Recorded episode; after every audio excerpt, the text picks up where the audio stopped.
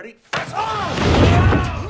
There we go again. Gonna wake up the downstairs neighbors. you down, don't let 'em beat you up. There's a chorus of opinions, but you know what you love. Don't let them tell you no, don't let them talk that shit. The only thing they'll give you is reasons you should quit. Don't let them get you down, you just stand up tall. Sometimes everybody don't know anything at all. You are listening to Final Hour with the West Coast Neighbors. I'm Michael Seth, Jackson. I'm Michael Jackson. and I'm with the ghost of Michael Jackson. Yeah, yeah. And uh, Halloween was yesterday, so happy Halloween. Thriller, thriller. now. Okay, I'm done. This is Brian. I've been. Uh, I've uh, for a minute. Did I black out? It was like an exorcist moment there. I felt possessed. I had to grab my crotch a whole bunch. That was weird. The engineers in the studio were kind of looking at me like, "What's that about?" Is that why you were doing it? I was. You know what? Let's go with that being the reason. That is a good reason as any. I gotta say, I think you're one of the only uh, people I know that just actively parodies their own music more than anyone else. Yeah, well, I, I never take anything too seriously. Come on. Yeah. Sorry, that was just a moment there. Just possessed. Uh, yeah. I'm no, I just scared. I do. You should be. It's terrified at, at, at different points during our podcast. I may uh, I may be possessed by the ghost of Michael Jackson. I'll try and keep it under wrap when our uh, when our when our guest arrives. well, and as- I guess as long as we don't have any small children on the show, we probably will be safe. Too soon, man. Too too soon. It's been it's been only twenty years. That's too soon. Speaking of creepy stuff, And, and, awesome uh, creepy music videos sure. like Yeah. Thriller. Yeah, yeah, okay. Which is a great music video. See, uh, sorry, I, I, last night was Halloween. I may have had a lot of, we'll just call it candy, liquid candy. Sure. You had eh. some butterfingers. I, why, why do you, why does that sound dirty when you say it? The name Butterfingers is dirty. All candy bars sound dirty. Milky Way, Yeah. Butterfingers, Snickers. Come on, they're all like they're all perverted Keep names. going. And people are fine shoving the shit in their mouth. Keep I'm going. like, what the heck? You want to put a baby Ruth inside of you? no, I don't. I'm pretty sure that's illegal in all countries.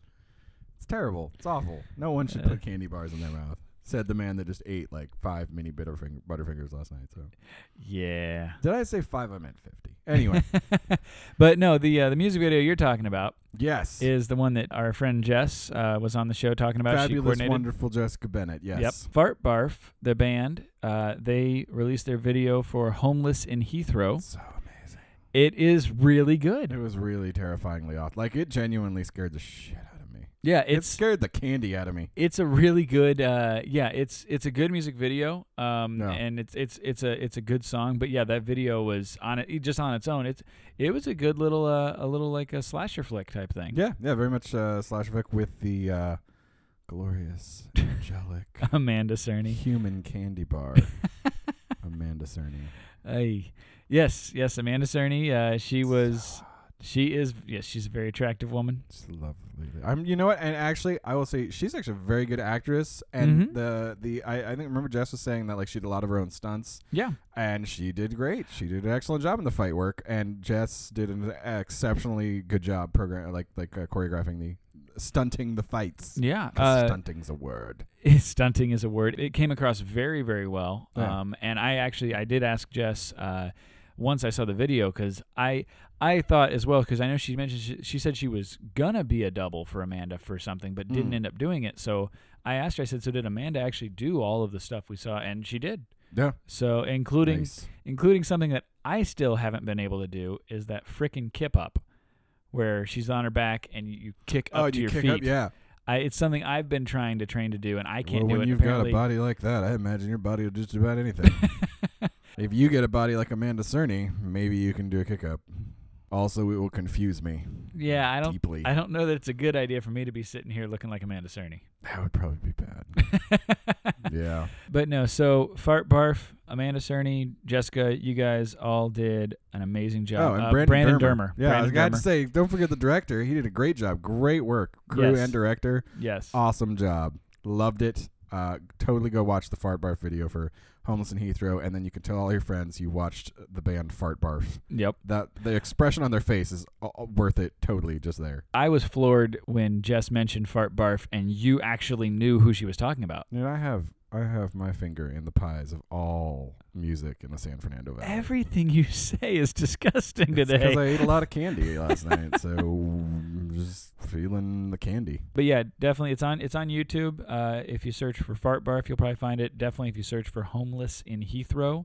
Uh, I will say an interesting thing, and this kind of actually speaks to the credit of the slasher movie aspect of it. Uh, it has actually been set now. You have to sign in with an account because it's age restricted on on YouTube. It is it is a pretty pretty graphic video in all the best ways that the word Oh, graphic can yeah. be used. But it Yeah. is graphic. You shouldn't be like, "Hey, 6-year-old kid, want to yeah, see something?" Yeah, it's not for children. Hey, like I'd say like if you're like over 13. It's like PG-13. yeah, yeah, yeah, yeah, yeah. It's it's I mean, not it's spooky, not it's scary, not but it's not like wow. You know, there's like, unfortunately, Amanda Cerny isn't running around naked in any of it. Um, You're you such a creep. Uh, no, I totally am. Um, there is a lot of violence though, Yeah, and in in, in a cool, and it's very well coordinated yeah, violence. excellent violence. Thank you, Jess Bennett, for being a great violence coordinator. Yep. I wanted to share something here that I, I don't know if you're actually aware of this or not, but well, the first part you are. I control Hollywood. It seems. Yeah, I didn't know this that. Yeah, I'll, I'll give you partial credit. We control Hollywood with the show. Things I feel like about. I'm your your assistant to controlling Hollywood. Like if you need water fetched from somewhere, that's my job. As far as the predictions go, I, I do seem to be the one with the crystal balls, but Yeah. I'm not polishing those. ah, damn it, Nope, not happening. I'm gonna have to get another wager going so I can get No. that. Speaking of which, some- the the CMAs are coming up soon. Very They are. soon, within, They're a, early within a week, right? early November, the 6th. yeah, something like that. Yeah, so we'll have to uh, see who wins between us on that. We're all gonna win, really. It's true. I think really mankind is the winner. Yeah. Yep. But anyway, what I was going to say is another prediction of mine. Our last episode, we were talking about uh, the Oscars and how Neil Patrick Harris is hosting the Oscars. And uh, if you go back and listen to that episode, I, I made a reference to how he kind of is the quintessential host.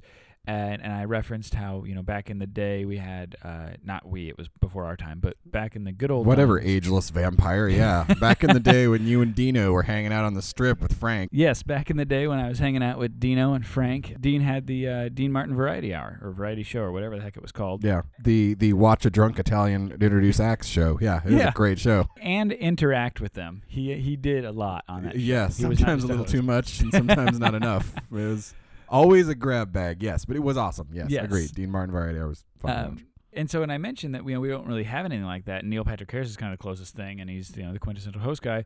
I just read the uh, a few days ago. I just read online that NBC, and this is not a rumor. This actually is confirmed news online. Right. NBC got the rights to. it- It's been a show in Britain, a variety show, something Saturday TV or TV Saturdays or something like that. I think I've heard of that actually. Yeah. Yeah, I don't remember the name either, but uh, my brother was telling me about it. So yeah, Yeah, and it, they say it's not going to be on Saturday because they don't want it to be any kind of weird competition or lead into SNL, which maybe could use I was help. gonna say it needs some competition so that it can up its game, but whatever, sure. But no, NBC. Uh, I guess there was a, there was like a, a bidding war here in the states uh, with our networks to see who would get it. NBC got it, and they've uh, they've signed Neil Patrick Harris to host it.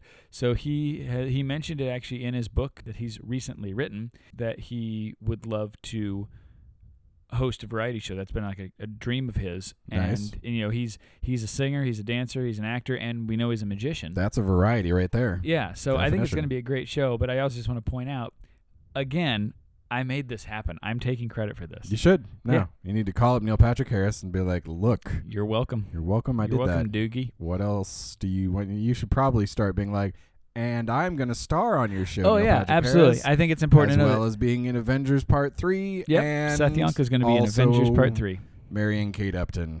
Sure, we'll go with that. Why not? Do them. yeah, get 'em- go- Obviously, you control the world with your voice, so this is your chance to get all you ever wanted.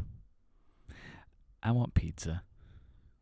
Ah, yeah, shoot low, buddy. Shoot low. Aim for the star. aim, aim for the the lower part of the clouds, and maybe you'll fall and accidentally go into the stars. I don't know. However that works. That was beautiful. sure, it is. It's lovely. It's gorgeous. Awesome. All right. Well, we've actually got a pretty cool treat on the show today. An old buddy of yours is going to be with us here. We, we were in the trenches in music, and uh, now he's in theater, uh, Yeah. and uh, is a super talented dude. Yes. And I'm so pumped to have him on the show. He is currently uh, starring in the production of Jekyll and Hyde at Eastern Oregon University Theater right now. And if you are in La Grande, go see it. I'm just there. I'm going to start the show with a plug. Just because start it you've with the gotta plug. Go. You've got to go, folks. You have to. so, uh, Rick Mugridge, thanks for joining us. Hey man, thank you guys so much for having me, man. I really appreciate it. Well, well, let's let's go ahead and start with the let's get the plug out of the way because Brian just I'd launched he, it already. he- yeah, he he, he couldn't wait. So uh, so Jekyll and Hyde, you guys have actually you've already been going for uh for your you're in the middle of your second weekend right now. So you've got today, and then you'll also have uh, next weekend, November sixth, seventh, and eighth. Is that correct? Yep, that's correct. I have some questions really quick for you about the show because it's one of my favorite musicals. I fell in love with the soundtrack.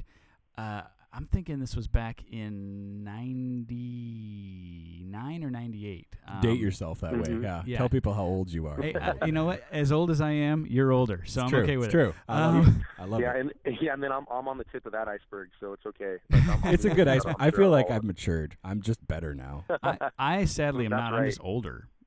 I'm not better or more mature. I'm just older. But no, I fell in love with the self duet at the end of the show, uh, where he's uh, well, Oh, where Jekyll and. Hyde are, are are fighting basically, and of course it's one person. I I just want to ask, how are you guys doing that? Are you actually on stage live doing that? Because I've I have a sad story about it, but I'm curious how you guys are doing it.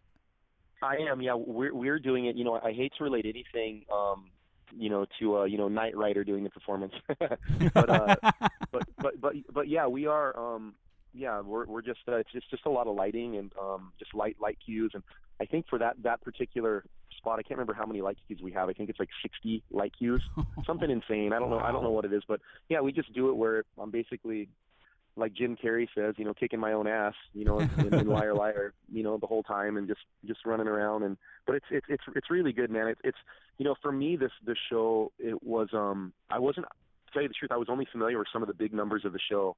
You know, this is the moment, uh, confrontation, transformation, and I hadn't really like delved into the show, and I was like, I don't know, is it, you know, how good is the music and whatever, and you know, we just got done doing Les Mis uh, Mhm. last uh, last spring, so That's coming off right. of that into this, we were kind of like, you know, is this? I was thinking, oh, this is going to be a cakewalk. You know, this is going to be easy, and it is not. It's like it was for me, anyways. It's been a lot harder, and it's it's it's a, a lot more physically grueling, and the singing is different, you know, because it's more, I'd say, more kind of like a rock musical compared to Les Mis, and it's Mhm. um, it's but it's it's really awesome. Yeah, and, and as far as that song goes, confrontation, they've yeah just uh just the two characters battling it out, man, and it's uh, just the real um yeah, it's it's it's it's a doozy as far as performance wise because it's you're going from two styles of singing and two different characters and whatever. But it's it's definitely my favorite my favorite part of the show by far. Yeah, I was gonna say as a as a uh, music musical actor, I, you do other stuff too, but like your musical choices, I have to say, you you didn't start with the easy stuff. You started with Jean Valjean, and then worked your way up to Jekyll and Hyde. It's literally like, oh, I'm gonna Yeah. just take on the two most iconic and difficult roles in musical history. You know, nothing it- really. Well, man, it's been really cool. I mean, they've thrown me a lot of bones here, man. It's been it's been really neat. You know, just for my resume. I mean, it's been. I my wife will be the first one to tell you know tell everybody because everybody I think around campus is like, oh, you always get these roles, and it's like, dude, every time I audition, I come home and I tell my wife I didn't get the part. Like, I just like I always feel like, and it's not a false humility thing. I honestly feel like you know what I I, I blew the audition. I didn't do a good job, and and whatever. So I'm always really pleasantly surprised to get some of these parts, and it's been the cool thing about so far like my my campus career. You know, here in, on you know on campus with with uh, EOU is that I've I've worked from like one show to the next show, and it's always consecutively gotten harder. And as an artist, which you know both you guys, you know, as actors and musicians, know that it's like always to be pushed and stretched is you know one of the most important things because you know I always I don't ever want to just be stagnant you know with where I am. Like Yeah. I don't ever want to just be like you know just oh yeah I'm you know I've totally got everything in the bag and feel like I I have arrived. Because I I mean for one I never feel like that but to have something that always is always stretching me and pushing me and making me feel like it seems like every single show I've done I'm always like I tell my wife I'm like I don't I don't know if I'm going to be able to pull this off. Like and then it's usually not until a couple weeks before the show where I finally you know you know you're memorized and you've been working on character development and all this stuff where you can say oh wow I think this is I think I think this is going to be good you know and so it's it's it's a it's an amazing thing I mean just being able to do that has been really awesome. I mean, I feel like it makes me grow as a person too. I mean, it's not just the you know it's not just the show it's everything on the outside all the you know the character development that you do and you delve into those issues and those things that make you think about you know life in a different way i mean honestly that's that's why theater is such a beautiful thing in my mind you know acting in general is just you know it's it's a real i don't know it makes it it just it just makes for a deeper life experience in my mind i mean that's the honest truth You've already got my respect for what you're doing with the role because I have seen the DVD of the uh, of the Knight Rider presentation of the show. So- Yeah. and and then, and then I'm familiar with uh, I you know like I said I fell in love with the original Broadway cast recording. Yeah But um, out here in LA, it came through the Pantages. I want to say a year and a half or so ago, That sounds about right. Yeah. and uh, and it was uh, it was led by uh, Constantine. I always say Marugula. I know oh it's not his yeah last yeah name, yeah but you know the guy from American Idol, which Brian loves. Um, Sure. he uh, he was playing the lead and and it was even more of a rock opera sounding show than just overall like Yeah. they changed some of the melodies for a lot of the songs yeah yeah i've heard some of that stuff It's- yeah But- different the the big thing though that just that was like, diplomatic, by the way. It's different. it's, it's, it's well played, sir. You are going to be an excellent press I'm, actor. I'm not a Constantine fan, but I don't, I don't know. That's okay. That's okay. well and see i feel like they i feel like they a changed the music to more of a rock sound for him because i think that that's what he can do more so than actual theater singing but the big thing that Yeah. really disappointed me and i was waiting like i was i sat through some of the changes and was like oh it's it's not as sing-alongish as i remember it and you know f- what i enjoyed but what i was waiting to see you know what they changed the style of music to fit him let's see what he does with the confrontation and I don't know if you're if you know what they do, but what they ended up doing is he sings on stage uh, the Dr. Jekyll parts, and there are three video like the entire back wall. Uh, it turns into video projections. There's three images of of Hyde, and they have pre-recorded. it pre-recorded? Yeah. What? Yeah. No. So on stage, he sings half the song and then he emotes and reacts to a video of himself singing at himself angrily, and it just kills it Ah. because the song the song is bogus. good. Oh, it's oh it was it was so bad because the the song is good on its own. It's good. It's great when it's performed by one person at the same time. Yeah. Yeah, that's Yeah. way better than. Yeah. Wow. No, Yeah. that's a bummer, man. Yeah, I didn't even know that. I haven't seen any video because I, I did look up some of Constantine stuff. You know, when I was first researching some of the stuff, I like to just familiarize myself with, you know, the show and, and, and just whatever. And I, I did. Oh, I, I saw, you know, just because I'm a huge Broadway fan, you know, I saw, you know, they were they were reviving it. He was going to play, you know, he was going to play Jekyll Hyde and Mhm. and everything. And I, I I know it didn't last very long, and I was kind of bummed because I was like, oh man, you know, I really want to, you know, want to see what the show does and whatever. And but yeah, it didn't last very long. So I looked up some of the stuff. I, I think I saw like Dangerous Game, and I saw like I Need to Know, um, both of those those cuts, you know, off the show, and Mm. it it seemed kind of like um it seemed almost more kind of like concerty than more than kind of like a stage play or Yeah. more than like a, a an, an acting troupe or anything. It was it was more kind of like a concert where it was like some of the blocking was even just I don't know, just really still and really stagnant and Yep. whatever. But yeah, that's a bummer, man. I I, I do, and you know, and, and to say, you know, all that aside, though, I do love like when they when they incorporate a lot of rad technology with like video and, and, and you know sound, you know, and all that stuff on stage plays, you know, on live plays. Mm. Yeah. If it's done right, it's just kind of a bummer that he didn't do that because that's kind of like. I think that's kind of you know I think that's the pinnacle of the show that people wait for. They're kind of like, Yeah. oh, here it comes. Like, is it going to be done? Is it going to be you know is he going to screw up? Is he going to whatever? Because I mean, it's hard, man. I mean, that that part is really hard because there's a there's a spot towards the end which is so funny, and it's uh when we were rehearsing, you know, I was forgetting them every single time where there's just these little one-liner no's, you know, where where Mhm. Jekyll screams no, you know, and it's it's right when Hyde is, you know, you know, it's it's the tip top of the chorus towards the end, and you know, he's basically saying, you know, I'll have you here forever, Satan himself by my side, and Jekyll is screaming out and turning with the light cues and saying no, and it's these little quick, quick, you know, I mean, it's literally like a beat, and it's uh, Yeah. and you have to, you know, incorporate those in, and I would forget them every freaking time, and you think, you know, one little line saying no in the mix of like singing and being another character would be easy, but I forgot them. I used to forget them like every freaking time. So Now, how long have you guys been in be good, rehearsal? That was my next question. Actually, is how long Uh, have you guys been in rehearsal? rehearsal. We we started three weeks before term started.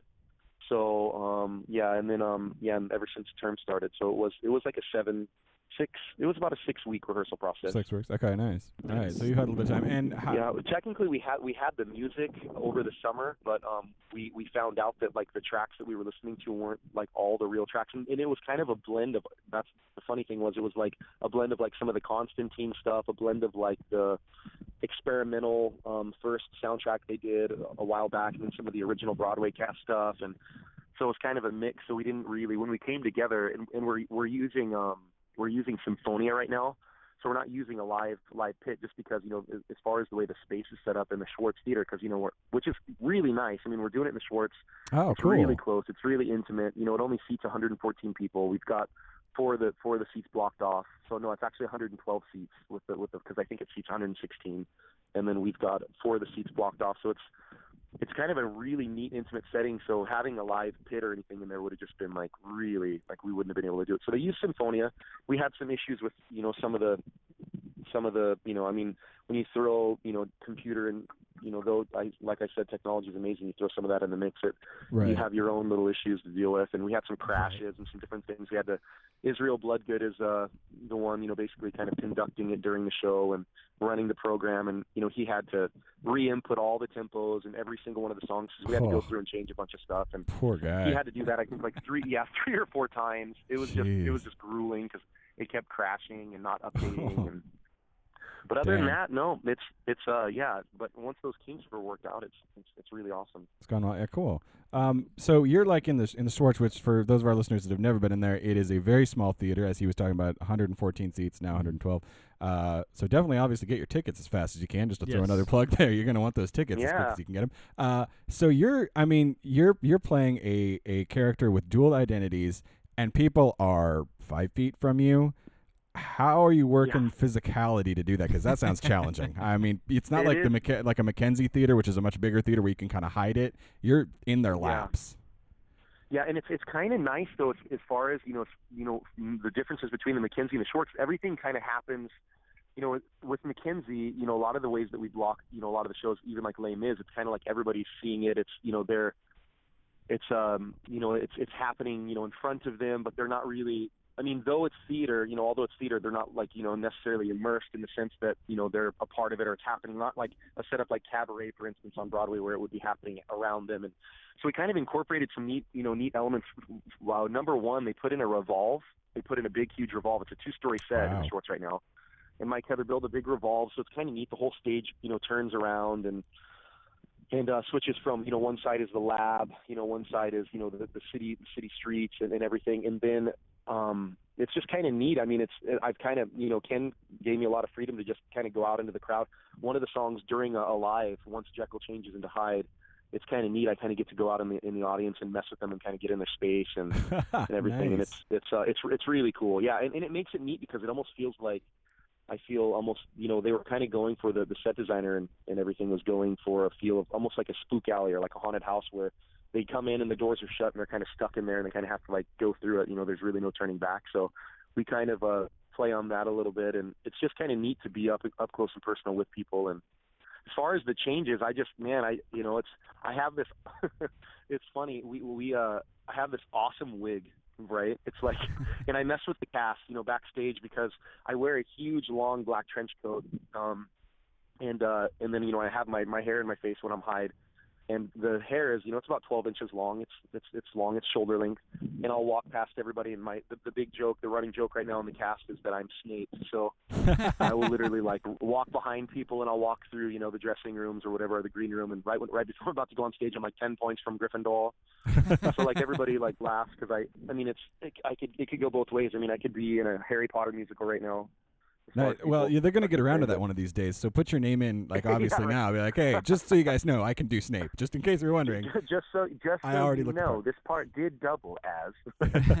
I imagine when the Harry Potter musical does happen, which we know it Oh, will gonna. at some point, it's probably not going to start uh, at EOU in in in Oregon. I, I'm gonna guess that's Exactly. probably gonna start more on on Broadway. So um, yes. I'm the king of segues on this show. I'm Look just at you curious. go. I was wondering how you're going to Uh, get to Broadway. Well, done, I, I was actually I had two ways. Uh, one was going to be not diplomatic and just say, "So you're already better than Constantine. Why don't you just go to Broadway?" But this is cleaner. Um, uh, Oh. do you have your sights set on uh, on a bigger stage? Yeah, you know, I man, I more than anything, I just you know, I I would love to be able to make a living. Like I don't I don't really mind. I mean, I don't you know feel like I have to book you know some huge jobs or anything. If I could just make you know a living you know doing this right now and pay off my student loans, which would be amazing. But no, we're uh we we kind of went all in on this thing, uh, my family and I. And I I uh we had a building out in Union, um Union, Oregon that we lived in. We had an apartment in the back of it, and we were buying it. We lived in it for about five years, and we uh we just decided one day evie and i were like which evie is my wife we were like you know what are we going to do like because we we had like a five year balloon. So like after five years we were going to have this big balloon payment. We were going to have to come up with like seventy grand to finish paying the building off. And we were like you know what? We need to decide like are we going to stay here? Because if we if we get a loan if we can work this out we're like this is where we're going to be like. And we just came to the the conclusion. We talked about it and I was like, let's just go, babe. Like, let's just go and just do this thing. I've got student loans and everything. I've gone to school for however many years. Let's just go and try to make this work. And um, let's just try to make this happen. I was like, you want to do it? And she's like, let's do it. And after we talked about it and thought through it, we were like, let's let's do it. We asked the kids. They were like, oh my gosh, we want to move to the East Coast. So we uh, I had a I had a callback on Broadway um, about two years ago, actually almost two years ago to the date, and it was um for Once the Musical on Broadway, and I sent in a video audition to Jim Carnahan Casting with the Roundabout Theater, and they uh, called me back. I got a call back, and I, I flew to flew to you know flew to the the audition and everything, the call back, and it was horribly like um painstakingly nerve wracking because obviously it was like my first Broadway audition Yeah. and I they they sent me the side street. Actually, they sent me the whole script, which was really nice. But they sent me the script, and they were like, "Here, read from this page to this page," and we're having you read for Spec, which Spec is a Czechoslovakian character. So I, I had like a week to to try to like somehow learn a Czechoslovakian accent, and you know, it was. I'll be honest, my reading did not go well. I was nervous. I didn't have the accent down well. Like, wasn't super familiar with the stage show yet. I mean, I was a huge you know fan of the the movie and everything but i didn't really know how the stage show worked. Hadn't really seen it yet on broadway. Um Right. i did see it the next day after my my audition but it just uh didn't go well. My song was great. I i, I played and sang you know like I sang and played my guitar and um you know did it did it.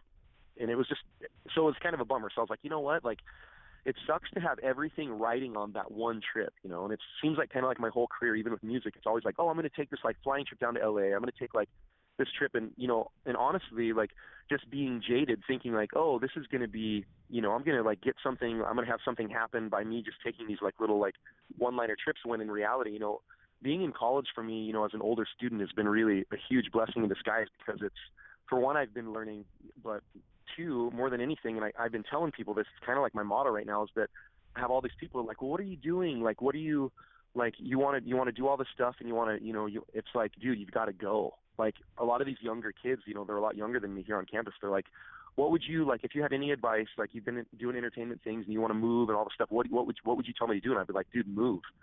And number two is like put in the work. Like a lot of people, you know, j- you know, I, and I've been guilty of this, thinking like, oh, I'm just going to do all this stuff and somebody's going to find me. But you know, if I'm not avidly working, Mm. and if I'm not avidly like, you know, trying to like, you know, hone what I'm doing, and I'm not trying to learn, and I'm, you know, getting stagnant Mm-hmm. and everything Yeah. with what I'm, you know, with with what I'm doing, and if I'm not avidly like trying to do it, so.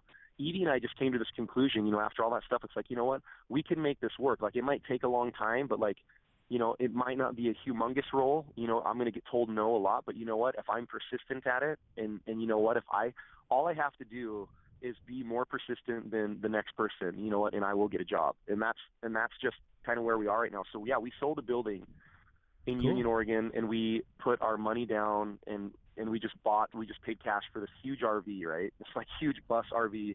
It's like 38 feet long, and uh, we're actually like, I mean, we are like technically like living half the dream right now because we're actually in the RV.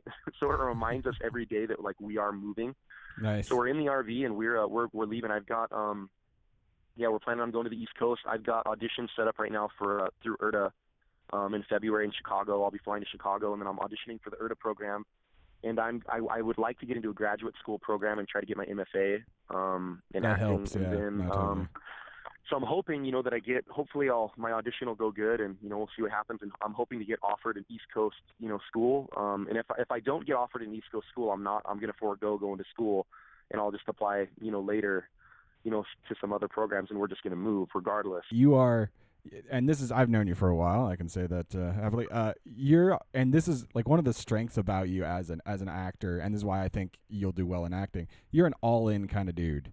Like you don't like Yeah. you don't dip your toe in, you jump in. And I think in Yeah. it's going to serve you well with this though, because there's a lot of people that like there. The thing I've noticed in LA, and this is this is my West Coast persona, is you see a lot of people that, and I'll, I'll include myself in this because I'm a toe dipper, so I recognize an all-in guy when I see him.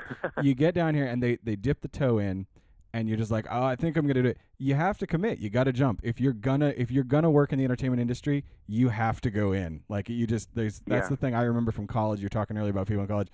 Uh, thing like you gotta you- you're either all in you- uh, or you're not and you see so many interviews with Yeah. actors and people who are like somebody will ask them like well what would you have been if you're not an actor and most actors i hear reply with uh nothing i don't know doesn't matter i wouldn't have been anything if i wasn't Yeah. this Yeah. because that's it Yeah, it's said- all in or nothing you know Yeah, man, I, I had a, I had the hardest time because you know it's it's. I mean, dude, and it, it is a long shot, but you know, I, I Yale Drama is recruiting this year. You know, out of, out of New Haven, Connecticut, Yale is. So I was. Like, I you hear know they're what, I'm good. just gonna like.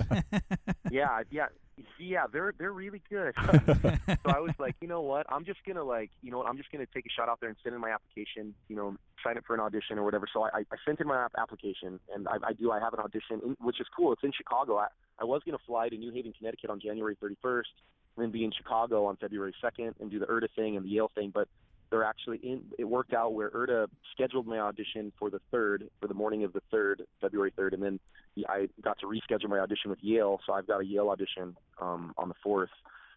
Um, and it's uh, it's it's it's cool. I mean, they're only going to accept six, they'll accept 16 people out of I mean probably the 1,200 people that apply for the MFA program. But I mean, I just figured, you know what, dude, it's worth a shot and just see. I mean, because I would love to be attached to a program while I'm on the East Coast. Because though, I mean, like like I said, if if I don't get offered an East Coast school, like like if like let's say like somebody in Arizona offers me something, I'm gonna be like, screw it, neg- negative. I'm not gonna be like in Arizona for the next three years. I'm I'm getting to the spot right now where I'm getting older. It's like it's time to go. Like I'm just we're going. Right So, but it would be really nice to be attached to a school and a program where you know it's it's really nice for connections and really nice. I mean, I can get my equity card, which would be really cool. I Those would feel nice like I was have. ready for my equity Yep. card at that point and everything. But um, otherwise, though, I mean, you know, I, I sent in my audition to this lady. She's she actually uh, auditioned for Yale three times. The third time, she got like made it to like the final callback. And I think like the final callback, eh, there was like I think I don't know what it was. I think there might have been like 24 people. So she was like one of 24 people called back to the the final thing. She responded to an email of mine. Um, she's like a, a theater blogger, blogger, bloggist Oh, right nice. now, and she um, yeah, and I just got a hold of her and I was like, hey man, because it was really informative. It talked to me exactly about how the Yale process was, like what she did. She had literally had pictures on her blog site and everything. And I just got a hold of her and said, hey, I'm getting ready to audition. And I sent her my demo reel, and I was like, here's this. And she was so cool, man, because you know a lot of people would be like, you know.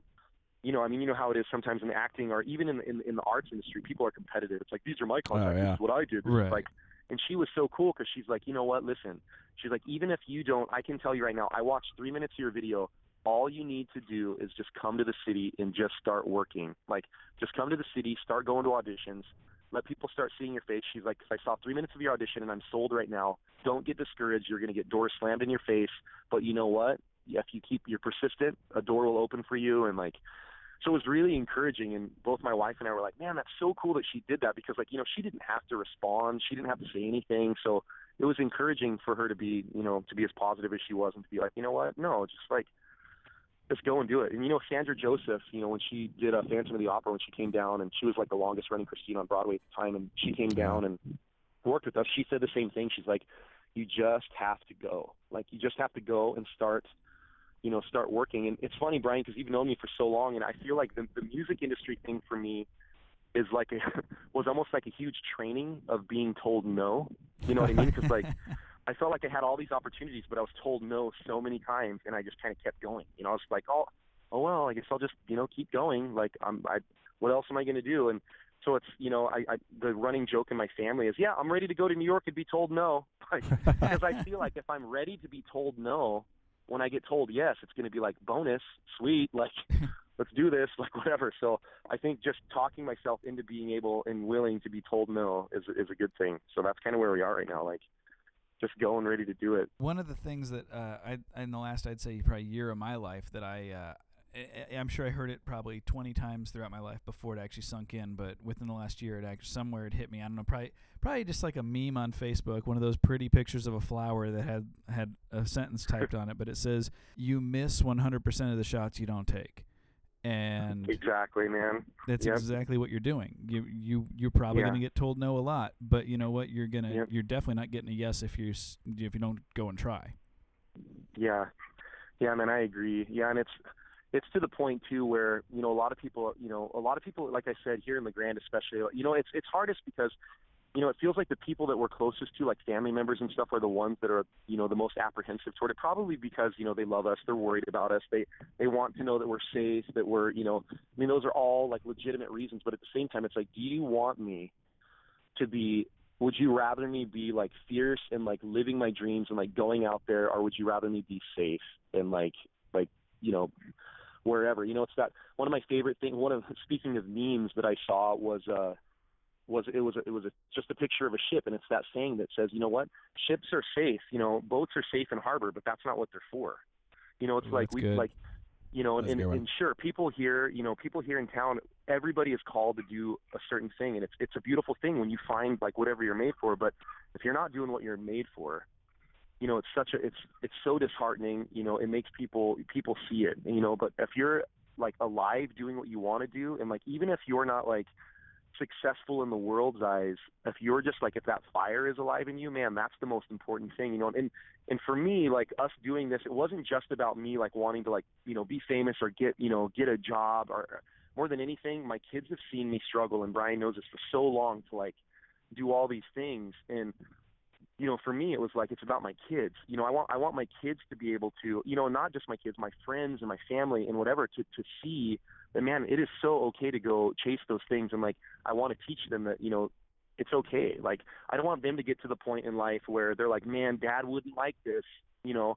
I don't Okay. want to ask dad you know dad just wouldn't think this is good you know? He doesn't you know he but I mean, my kids now, I mean, at the point they are in their lives, and I think where they will be, and my kids are already cultured and awesome little kids, but like, you know, to the point now where they're going to be like, no, dude, dad's a dream dream chaser, man. He's gonna, dude, it's totally cool. Like we could do this, and it almost like makes something in them, like, you know, I'm trying to instill something in them where it's okay to take the risk, you know, because I reached the point, and you know, and I, I tell my kids this, it's like, why not you guys?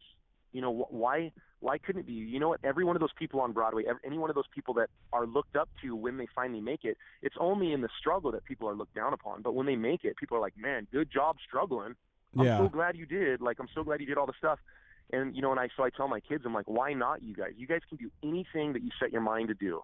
Like, all you have to do is persevere and don't listen to the negative crap. All the people telling you that you can't do it. You know."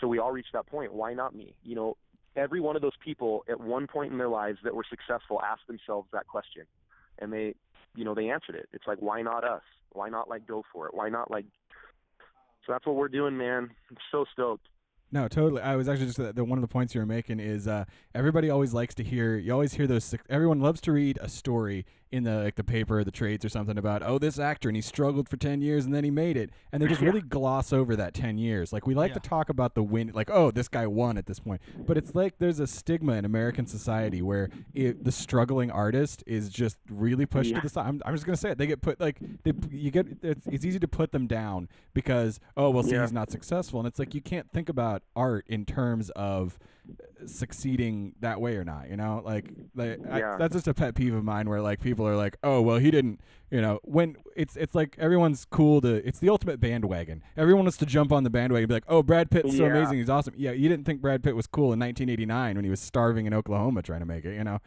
like you only Right. think they only think artists are awesome once everyone else does and then Right. everyone's cool with thinking Yep. they're awesome but if you're like some guy struggling true, to play open mics at a bookstore in Northridge, and we come, we come, with, Yeah. people are like, "Oh, those guys are losers." You're like, "We're just chasing the dream, man," you know. So Yeah, and, and it's Good kind on of you. like that thing where people, all, yeah, the people always ask. They're like, you know, so like when is like when is this over? Like when is when is the point where you just say like, oh, never mind, like.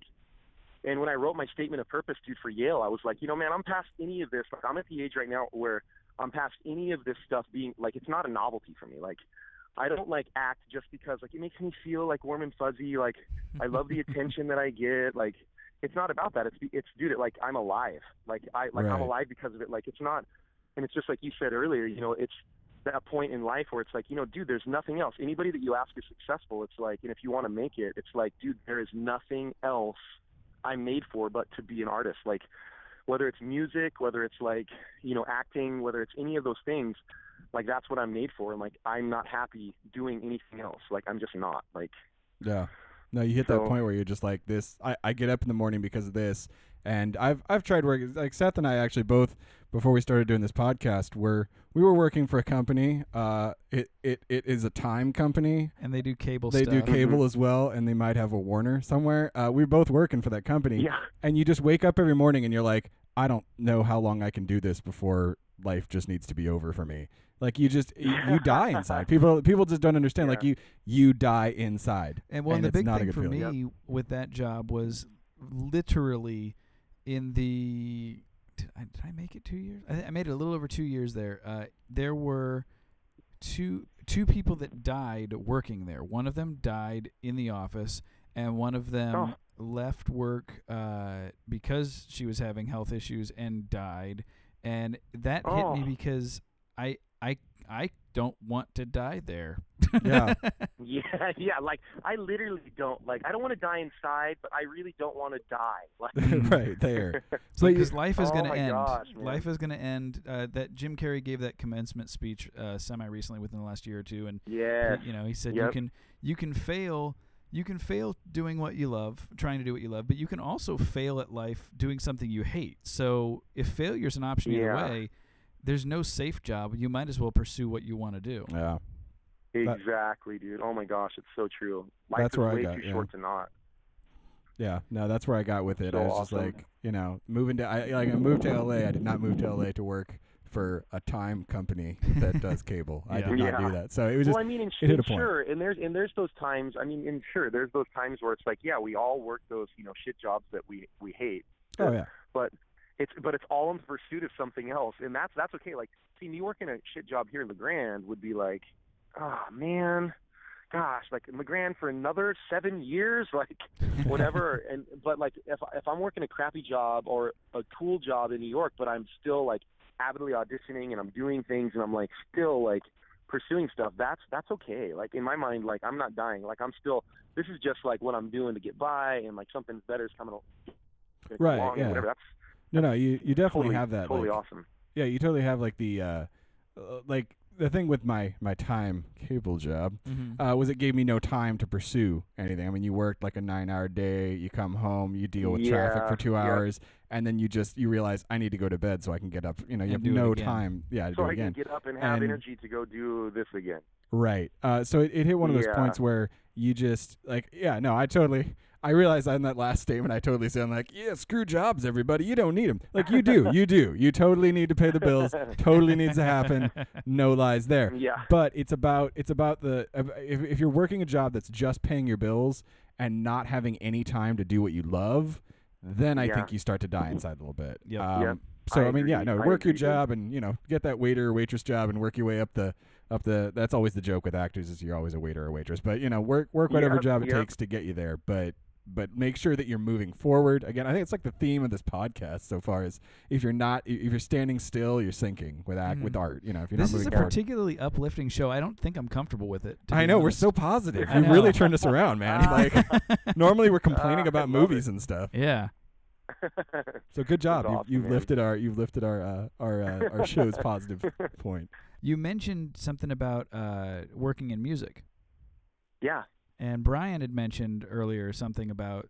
I don't. Did you did you guys work together musically, or what's the link there? Um, well, Brian, Brian and my brother-in-law uh, had a band called Steadfast and Soldier. It was an awesome band, and uh, Truly amazing. they band. uh, they they they played and toured and recorded and had a record out, and and then alongside that, um, a little bit right before that, I had some CDs out, and we used to we used to kind of get together and jam and play and write and So I mean, we've it's it you know it's just family, friends, you know, hanging out, and doing stuff, and and whatever. Yeah. So we've we've definitely played the same venues, uh, played together, written together, hung out. We've, I mean, e- even offered each other like each other's songs. Like, I like this one better. Well, I like this one better. Like, let's trade. Like, I remember that. I still so, have yeah, a song, and you still Yeah. owe me that one. Uh, the story. That's- yeah, you no, remind I still me want of that. the story, Sentiment of Glory. I want that one. I want that song. I She want it so likes bad. the way I drive. That It's one. Oh, it's so Yeah, I poppy and remember. so like, perfect. he loves that one. I love that uh, song. It's so poppy and perfect. Poppy know- perfect. Well, that was like like uh, Rick and I would like wind up like uh, like we'd just be playing. You know, like anytime you live in a small town, you kind of like wind up playing with other musicians. But like specifically like uh, because Rick and uh, Jed, your brother-in-law, we were all kind of in the same musical scene. We wound up like trading songs and like yeah, like Yep. oh, like there's there's there's times I'll be playing something I wrote a few years ago and I'll be like, God, did I steal this from Rick? Oh man, I hope I didn't. Like there's a there's a couple times I'll be playing a chord and be like, why do I know this chord? Oh, this is from millionth time. Okay, that's where that chord is from. yeah, right. I lifted that chord Oh, out a that's million times. So yeah, no, we've we've we've traded uh, stuff over the years, and and uh, um, I always I always uh, actually I just recently heard this, and I thought of, of you and and and Jed uh, in regards to this. Um, some guy was talking about how great great artists. I'm gonna I'm gonna ego out here on us. Great artists, like if you look at like uh, like Hemingway and Fitzgerald, like the great writers, they are they were all in Paris in the 1920s, and then like you look at like the great like impression artists, they were in like Spain in like the 1910s. Like there's it always seems to be. I want to say the uh, the 2000s and the uh, the great songwriters. I feel like they were in the Grand. That was where they were. People will point at that period of history once we're all um, making great art and be like, oh, well, clearly they all knew each other then, so they must have. you know, Clearly, we are setting up tours. This is where it all began. This- this house right here, yes. Stay at the Staying Manor, Yeah. where, where Rick Mugridge and Evie Mugridge had their first child conceived. right there, yes. No, they'll be like, this is the spot Uh. in, in, in Rick's backyard where Brian pitched a tent and stayed in the summer of 2003. That's. Oh my gosh, that is There'll, be tours for it someday, I guarantee you. yeah, right. So, um, musically, I mean, I'm sure you've been busy with the acting. You you still been like, I mean, you've written a couple things recently, possibly working on anything in the musical. Yeah, yeah. You know, you know, I wrote that record. I wrote that Sparks record like a couple years ago, and then I just like shelved it. I, I, I had it pretty much done, and there was a point in time where I was I was uh, writing for a company called Music Dealers. Um, actually, they they've got an office there in Los Angeles and New York and London, but they're I was writing some stuff for them, and I got a couple placements. I got a placement on. I actually redid a Goo Goo Goo Goo Dolls track. And then redid a script track, uh, "The Man Who Can't Be Moved" by the script. They had me re-record them because it was cheaper to have me re-record them and then use them than like since it was like the mechanical royalty side of everything, Yeah. they had me like re-record them in my studio. It's like close to the thing. Well, they they like the tracks and they put them on The Voice, like NBC The Voice, which is funny. nice. Put them on The Nice. Voice on the, their web their website stuff, so that like anytime anybody clicked on the tracks they were able to choose from to audition online, they were like listening to the script, The Man Who Can't Be Moved, but it was like it was like the script Rick Mugridge in his like studio in Union, Oregon, like who recorded the track nice. and then same thing for the Goo Goo Dolls Better Days Better Days song. So I, I was so I took some of the tracks, not any of those for Goo Goo Dolls or, or the script, but during that time where I was writing some like custom tracks, trying to get some like different opportunities for publishing and commercials and stuff like that. Um, and I, I, I was writing so much that I incorporated some of those in the Sparks record, and that's that's kind of the reason that I didn't release it, just because those were like ideas that I was working on that I wasn't like you know they weren't all the I mean they were from my mind, but it wasn't really my thought process, you know, if you understand, because it was like I was writing for something. They were like, this is for like, you know, young people hanging out at this club at this point in time, like whatever. So I kind of just shelved that whole record um and whatever. And yeah, I have. I've been writing a bunch of new stuff, but I just I haven't really had time to track anything. I think probably the next thing that I do, i'm I really want to start a side project. I've been thinking about it a lot, and, and just um, actually, I, I should I should just say it. I want to I want to call it the language because now it'll be on the podcast. Rick Mugridge copyright wrote, that. It's now. there it is. But um, um, I want to start a new side project and just you know and see what happens. Just like a three or four piece little group and just put out. You know, I've done the solo thing for so long, man, and it's you know with the theater thing. I think it's probably you know the bug got me doing the theater thing because like you know collab, you know collaborating with people is so much better. Like, I mean, I love writing by myself. I love like playing, you know, you know, and whatever and singing and stuff, but man, when you collaborate and you put you know two or three heads together on on an idea, it is Yeah. gosh, it's so much better. One of It's my just, main it just has such a different dimension. if you if one of my main regrets about my time on this grant is that we never got together and actually played like a live show or something together. I was like, man, Rick and I, I know. that. One of these, you know, one of these Dude, days.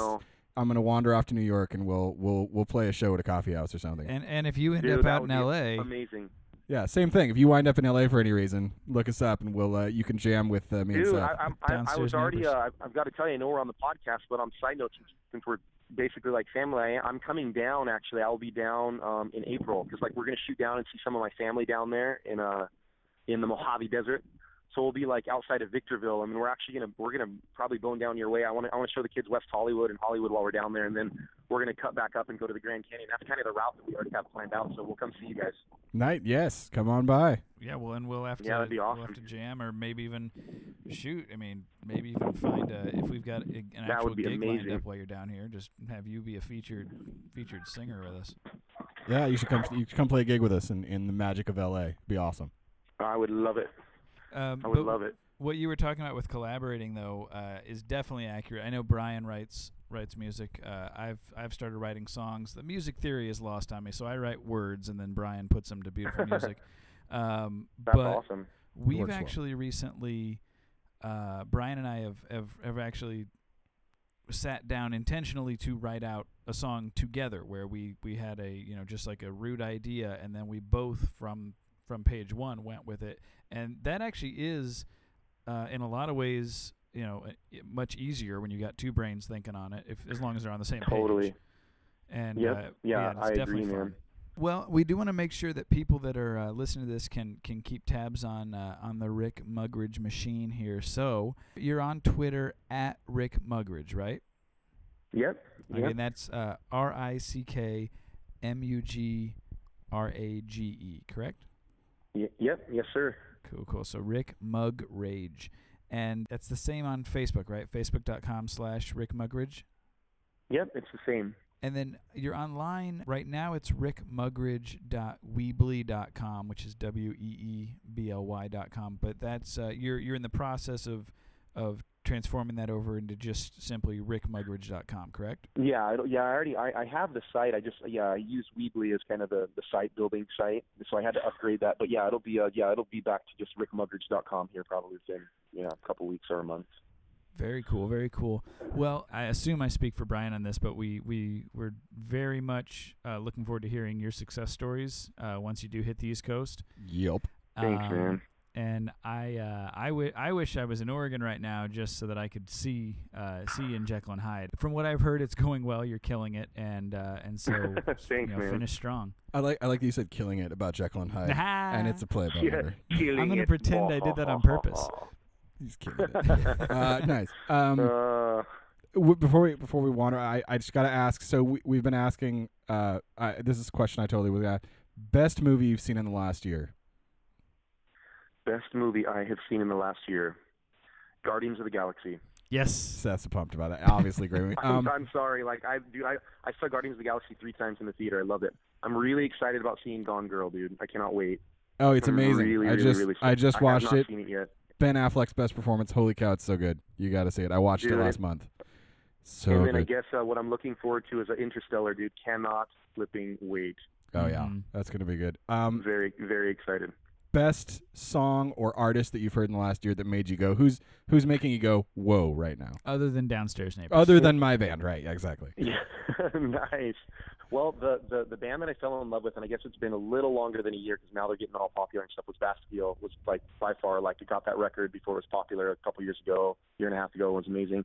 But a band that I'm like digging right now, I think they're actually down in LA, is a band called Sir Sly, and they are off the chain, freaking amazing. Like look them up. They're really really good. I've been kind of like pushing them like drastically on all of my friends. Like listen to these guys, they're going to be huge. Like They're gonna be big, super I tell cool. you. Yeah, so yeah, so Sir Sly, two words, S I R S L Y. Okay, Really I'm gonna to good. look them up. Nice. Yeah, dude, you'll love them. You're gonna love them, dude.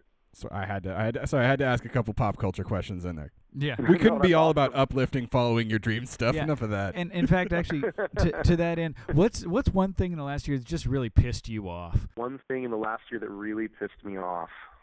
Mu- musically Um, or movie or whatever. Well, we had like we had like a bunch of freaking make. I had okay, so I have people that are like really cool, like man, this is awesome, like go, and then we had a bunch of other people that are like, I can't even believe that guy. Like we have that. E- it used to be that like La Grande Confessions site on Mhm. Facebook. We had some people like rant on there like over the summer, like just like he can't even take care of his own family in La Grande. How does he expect to make it in New York City, douchebag? Like Wow. stuff like stuff like that. You know, that was honestly like it pissed me off, but at the same time, I was like, yes, negativity. That's good. That means like I am like doing the right thing, or that means like. And then I've had you know I've had some close friends too that are like, dude, I just can't support you in this. Like, it's kind of a bummer, but you know, it's it's one of those things that you know I expected it and. You know, just like I said about the no, you know, you know, being willing and ready to hear no. It's, I'm I'm ready for the negativity because it's like I knew it would come. So we just just got to keep going. It's kind of I- like, oh, I- this is kind of nice. Like, get me ready for whatever negativity comes. Like, Yeah, you're already prepackaged for New York. Like New York, New Yorkers are tough. But let me Yeah, tell you, Legrandians, you don't un- don't Yeah. underestimate how mean some Legrandians can be. It's true. Uh, Yep. I've been to Oh that gosh, awful dude. page. I so I remember when that occurred with the page and the La Grande Confessions page. I'd never even heard of it. So my brother and I totally went to that. We're like, "What is this thing?" So we looked at it. I'm not gonna lie. Uh, we tried to crash it by posting the most ridiculous things. I don't know if anybody saw these, but uh, I literally, I, I'm going to reveal for the first time that Jordy and I were the ones who were basically sant- trying to crash that site by writing like, "There's raptors in Riverside Park that attack uh, puppies. Don't walk your puppy." We just basically wrote a bunch of BS because I was like, "I can't believe this exists. Like, this is the most oh ridiculous God, thing ever." so awesome, dude. That's hilarious. Because we were just, we were just Oh, wildly offended. awesome. A that they took a pot shot at you, and B that that thing even like like small town gossip is already bad enough without there being yeah, an I mean, internet it's like, place it's like for the, it. The Enquirer for La Grande. Like, Yeah. like we need a national Enquirer. Dude. Like, oh my gosh. That's one of the main bad things about the internet that's come up in the last 10 years, I think, is that because of the anonymity, if I said that word right on the first Mhm. try, I'm so, I can die now. But uh, I think I did. Anyway, the uh, it, it makes it so that people can can just say vile shit that they wouldn't ever say to somebody's Yeah. face. And yeah, uh, exactly.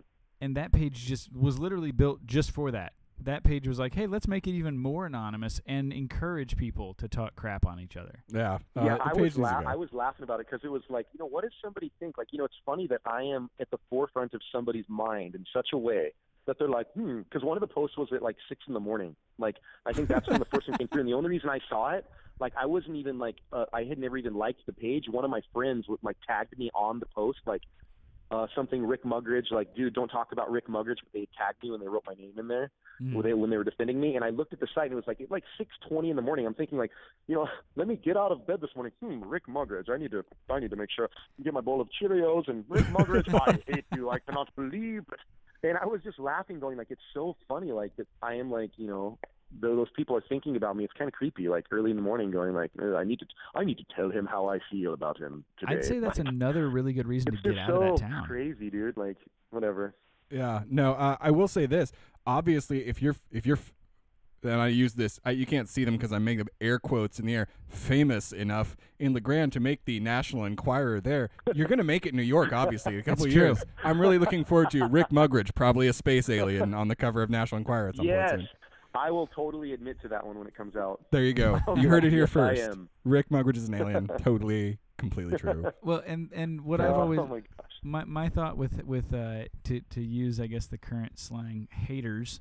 Haters. Um, Yeah. Is uh you know you know how everybody has the thank you list when they win an Oscar or a Tony or, or whatever award they win, just start building a fuck you list, you know, and just, Just it's, Dude, it's- I know, bro. You know what's so funny? I, I actually, I'm not even lying, man. I took a picture, I took a screenshot of that thing off the confession site, and I told my wife, I was like, you know what? It may never happen, but you know what? If I am ever in a spot where I'm like able to like speak to the public in any way, like famous at all, I will bring this up and I will have a picture of this, and those motherfuckers will remember this day. Like, You can be like, hey, remember when you told me Like, that? Burn. It's yeah. this whole Geoffrey Chaucer, like you know, yeah, totally, like you know, put them in infamy with my freaking story of their Mhm. douchiness. Knight's Tale reference. Thank you. Well, and Yeah, oh yeah. Sweet. the uh, I don't remember who said it, but there there's the old quote that the best way to get to get even with someone that doesn't like you, or the best way to upset someone that doesn't like you, is to live well. Yeah. Nice. So and and That that's is amazing advice. Yeah. So I, I'm that I came up with it. That was mine. I'm gonna. I'm gonna take now we're all back Was to and now we're back to the believe in yourself section of our podcast. God damn it. Nice. No, no, it's a good thing. I'm glad we needed we needed this episode, dude. Thank you so much for coming on and and raising the level of our podcast. Yes. I, I Dude, feel like you I need to go out and you do so something much for awesome. having me, you guys. Seriously, man, I really appreciate it. Would you be willing to uh, join us again sometime in the future? Maybe from maybe from Oh, New York. yes. I would love that, dude. I would love it. We'd love to have you back on. We'll uh, we'll talk some more sad stuff about movies, and then we'll be like, hey, we need to get Rick on again because we need to be be more positive. So we'll we'll bring you back on. that would be awesome. and hopefully, I'll see you, gentlemen. Then we'll all get together and go have a beer and go get some food or something. when I come down in April. It'd be awesome. definitely, and uh, and continue breaking legs for the rest of the run of the show, Jekyll and Hyde, and we'll put all your Twitter, Facebook, and website info up on our website at dryandproductions.net slash final hour. So that'll be there for people that Sweet. uh, want to want to follow and don't write down things as they listen to the podcast. Crazy. all right, awesome, man.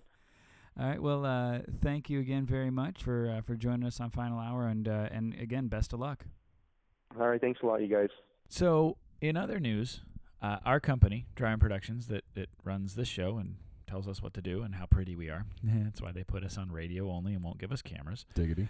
There's actually a new show that they've uh, that they've just launched that you had a pretty big hand in. Yes, this is my baby. So- Um, Sir Felton Radcliffe and Dame Elizabeth Abernathy's Provincial Theater Troupe. Uh, it is a uh, sketch comedy half hour. Uh, involve it's like old radio plays. Um, I grew up listening to old time radio, like Jack Benny, that kind of thing. Mhm. And uh, I realized that in the age of podcast, which is pretty much the new radio, there's not really a lot of like comedy variety stuff going on. I'm a huge fan of Welcome to Night Vale Yes. which is uh, sort of like a Lake Wobegon, like it's a stories, like it's a fake news report about a fake town. It's really good. You should check it out. Um, uh, but then I wanted to do something that was funny, and I have all these. Ske- my brother and I write sketches and have had them laying around forever, and I know many talented actors who are looking to build a voice reel and stuff. So we thought, hey, let's put this together, and we can make a pretty awesome half hour of comedy. And since SNL is largely terrible these days, the world could use some more comedy. So, uh, yeah, Sir Felton Radcliffe and Dame Elizabeth Abernathy's Provincial Theater Troupe is now a podcast that you can follow should you like to. I would love to welcome you to listen to our fabulous sketches. Uh, they happen monthly, and uh, next month is Thanksgiving. This month uh, came out last week. Um, it is the Vincent Price Halloween special one, and uh, I, we resurrected Vincent Price. We actually dug up his body, Which was impressive. it was hard to get past security, and re- Yeah. re- then the hard part was reanimating him, like getting Yeah. him to talk and move again, and like there was a lot of lightning to put into him. Uh, and, and then of course, LA, we we don't of get a lot of that. right? It was hard to get, so we had to, you know. But then of course we respectfully reburied him after it was done. It was very nice of him to uh, oh be resurrected. shit! We forgot to do you that. forgot, actually. to, son of. a- Oh man. well, I know what I'm doing tonight. Great, So, and you thought Halloween was scary. great. Thank you, by the way, for letting me be a part of it. Um, It was excellent. You did great. much like this show, uh, it's not necessarily for children. Is anything we do for children? One Well, of the- you know, we got need to that make it- van with the candy. Yeah, it's not for children. We, that's for no good reason whatsoever. Uh, we should do a kids show. We should literally have Oh, God. like a like like I don't know. Like we should do some sort of kids show. It'd be awesome. Where we're just like all super nice and like spelling the alphabet for people. I'm I'm calling it right now. One of our podcasts should be just like a. one of this show, or to make to try and see if Both. Productions will do a new show. We should yes, a third podcast from Dry Run Productions called uh, fire us so learning fast. learning my multiplication tables with But, Cookie, not Monster Cookie guy. but we'd have to hire somebody else for that because we can't even do that stuff. That's true. There's a guy who was standing by the freeway when I drove over here today. He's- Did you kill him? No, I did not. He was looking for a job. You know what? Now I'm going to drive back by and be like, I got a job for you. You can host a kids show. And he'll probably scream at me the same way he did last time. But you know what? He'd do great talking to kids, I bet. Just put him in a furry costume and let him scream away. Let him run around, yeah. Money. It's probably a bad it's idea. a bad idea. But yes, Sir Felton Radcliffe and Dame Elizabeth Abernathy's which is Provincial not a Theater children's Troupe. show. Not a not a tr- much like this one. You don't want to show it to anyone under the age of 13. But it's Mm. funny. It is very funny. It, I'm I'm I'm proud of it. I'm proud of that thing, and it came out well. So give it a listen, please, for my sake. And and um, if you hate it, make sure to share it with someone you don't like. and just so you guys uh, know, if you subscribe to us on iTunes or Podcast Republic or however you're subscribing, you can actually do the same thing with Sir Felton Radcliffe and Dame Elizabeth Abernathy's Provincial Theater Troupe. I let Brian say it more because he says it well and I stumble through it. But uh, you can find that show as well if you just actually search for Dry Run Productions, three words, Dry Run Productions. Both of these shows actually do come up. I was checking that to see how I could find it myself. So, We should do a show about anime. uh, uh, an audio show about anime. Yeah. Oh man, wouldn't that be cool? We'll just talk about like like Attack on Titan for an hour. I could do that. Just an hour of me describing. But that's the thing is we just describe the plots. We don't actually talk about them. I'll just read the plot of Attack on Titan for an hour. uh, by the way, some, something ever. else that we that we need to mention and get out there. Um, I know Halloween is come and gone, um, but I still think people might enjoy this. We did go ahead and watch Leprechaun, and uh, Mm. and we did something kind of fun as we watched it. We kind of did a little uh, mystery science theater uh, treatment to it, and just kind of riffed on it as we were watching it. So once that gets released, we will actually we'll put that out there for you guys. And if you're interested and you want to watch Leprechaun and you get a few minutes into it and realize you don't want to watch Leprechaun anymore, just go ahead. You can actually sync up our our uh, our track with it, and it'll be as if you're watching it with us. And it's And who doesn't want to do better. that? It's way better. With with me, you, and did we have Jordy on that? Yeah, Jordy was there. Yeah. And uh, then we, and a lot of booze, Hence why you're not even remembering who was present. pretty much. Go leprechauns. and that should be up. Uh, the our producer was saying that should be up soon. So I, I don't know what that means. That probably means get out of my office and quit asking me about stupid It's stuff. usually what that means. But anyway, we'll let you know when that's up there. But also, you can find the Sir Felton Radcliffe and Dame Elizabeth Abernathy's Provincial Theater Troupe at dryrunproductions.net slash Provincial Theater Troupe. Or on any pornographic website on the internet. Why am I not surprised? Yep, they're all over there. But uh, I will say something that uh, I thought was really cool about that show as far as making it. Like you said, it is like live theater on a mic. Yeah. In that we didn't do edits and, and you know take that line again like you know like in a lot of films and, and even even on this show our editors they work really hard to make us not sound I actually have stupid. a huge stutter. People don't know about it thanks to our editors. well and, and you also you also sound eerily like Meryl Streep and they do a really good job of Oh fixing yeah, that a lot of lot of vocal correction goes into this sh- sh- sh- show. but not the case with uh, Sir Felton Radcliffe. Uh, we did various takes of it, but Right. it's all done. It's all done in one go. It's all done. The full cast is is in the studio, uh, all at the same time. It's it's not like you know uh, Shrek. They talked about you know the cast of Shrek pretty much never saw each other until they were doing the, right. the, the yeah, no, we, it was everybody in the. I, I liked I like the feel of live theater, so it's Mm. ve- very much of a live theater feel to it. Like Yep. you could go to a theater and watch this, but since you can't because it's in L.A., you can totally just watch it, listen to it here. Yep, So, yep. And not only do you and your brother write these, you also direct it. yes, Yeah. So that that's uh, you you're pulling a lot of work on this one because you're performing in them too. I I am the next Orson Welles. I am the reincarnation of Orson Welles, and uh, you're welcome. I'm back. And Citizen Kane Nope. was just the beginning. Nope. I was just gonna say, just don't do a Citizen Kane, and we'll Nope. be okay. Nope, I'm doing a Citizen Kane. You son of a bitch. Anyway, speaking of your brother, Yes, the hilarious Jordan Wallace, he wrote a book. He you did. know A that? great book. Yes. An excellent book. and we have made the offer to. Uh, we have a signed copy of said book We do. we have uh, we have access to your brother because he's tied up in a basement. Yep. So the book is uh, is out now. You can buy it on Amazon in both Kindle edition and also paperback. Mm-hmm. Very reasonable price. Two ninety nine for the Kindle, and I believe twelve dollars for the paperback. So yeah, I think is- so. Yeah. It is. Uh, yeah. So it's And- quite nice. And again, that, that book, in case you guys had forgotten, is Alistair Coronet and the Woven Cage, and it is by Jordan Wallace. Yep. And so we've got an autograph copy here, and we we said this uh, a little over a month ago that we are going to go ahead and have a contest for our listeners out there. You just got to write in a story that is three sentences long. Indeed. We got a pretty good turnout, actually. A great Um, turn. Yeah. yeah, I, I was shocked. I didn't think anybody listened to the show, but I know. apparently they do. At least thirty people do. Yeah. At least 30 people know how to write something down, send an email, and listen to the show. Yep. So we kind of come through these, and we've, we've each picked our three favorites, our three finalists. And uh, so we're going to read those for you right now. Brian, do you want to start us off? I shall. Yes. Our first one I'm going to read. I, we each picked three. Yes. A, they were really hard to pick through. There were a lot of very good ones out of the 30, but we did narrow it down to six three from you, three from me. I'm going to start with Mark from Oregon, writing in You are probably the number one of my top three. Damn it, Jory! screamed Ron as he felt the strength slipping from his fingers, the cerulean deep calling out for his watery demise. I loved you like a brother. I know what you did with Sarah, you son of a bitch, said Jory. A smug look of satisfaction crossed his face, and he used one of his many feet to relieve what little strength remained from Ron's desperate fingers.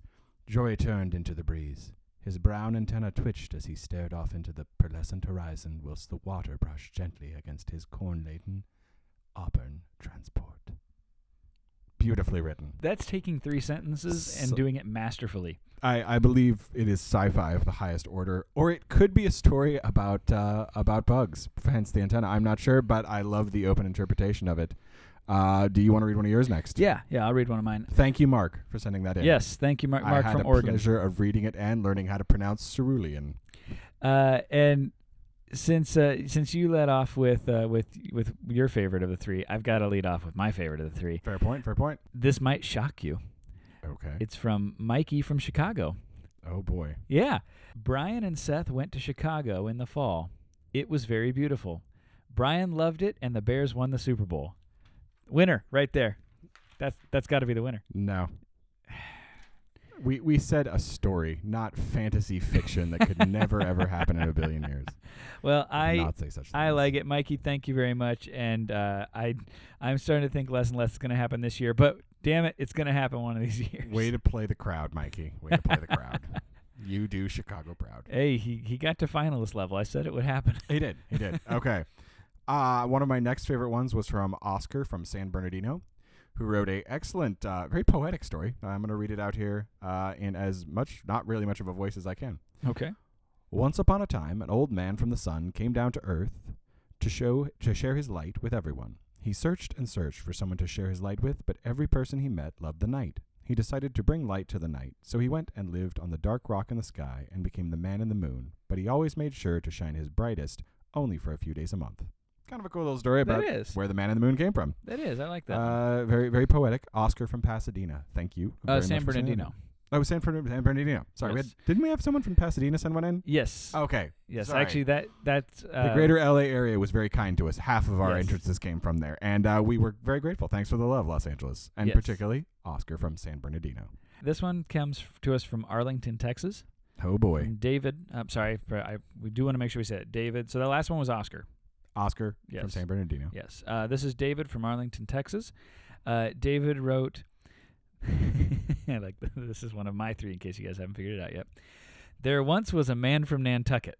He made his wife sit on a bucket. Give me the book because I won your damn contest. Wow, right to the point. right? Hey, it's Sure, you're not from Chicago. hey, shut up. That is uh, that is uh, everything is bigger in Texas, including their demands for yeah. said book.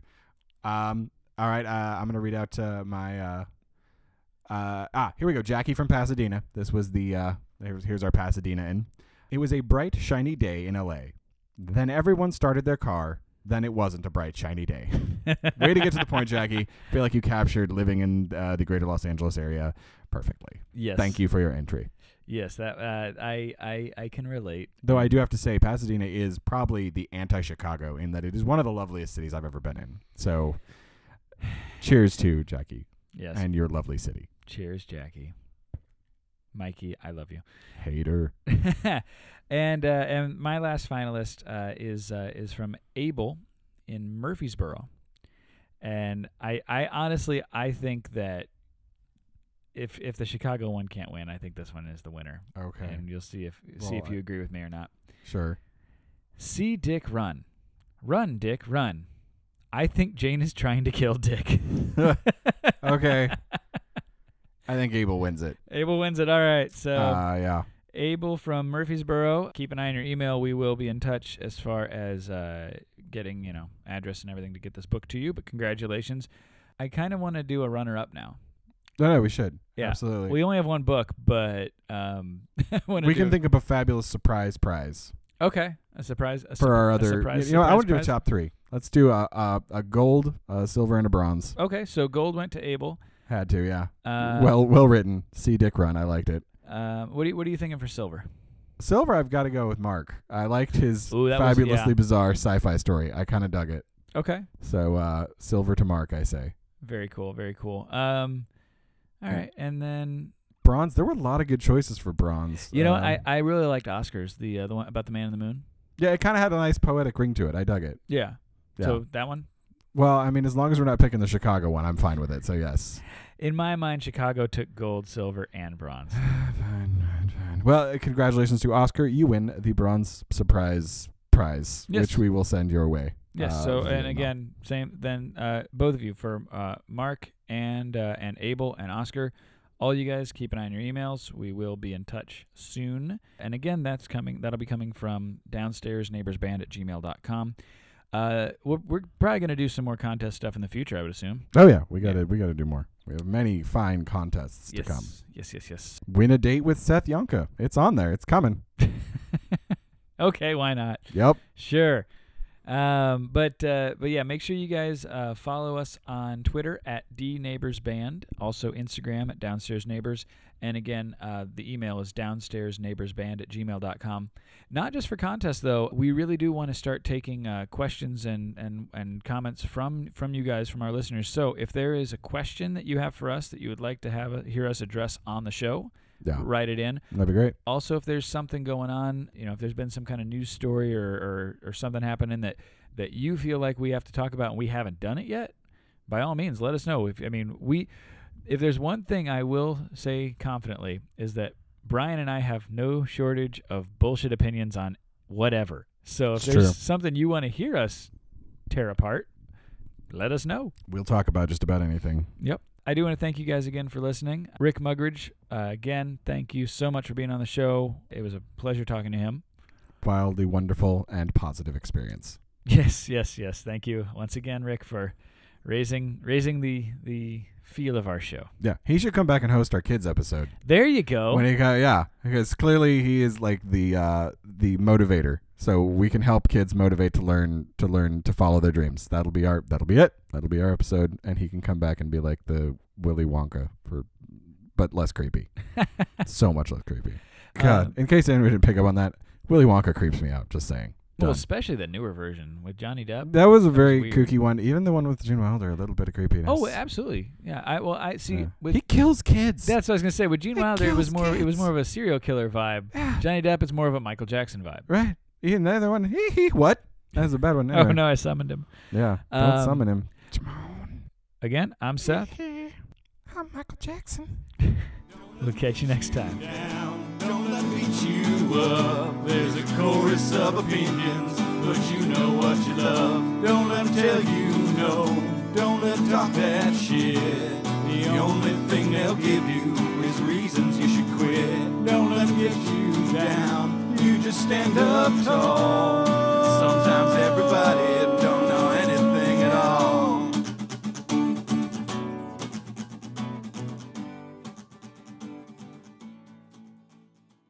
This has been a dry run production.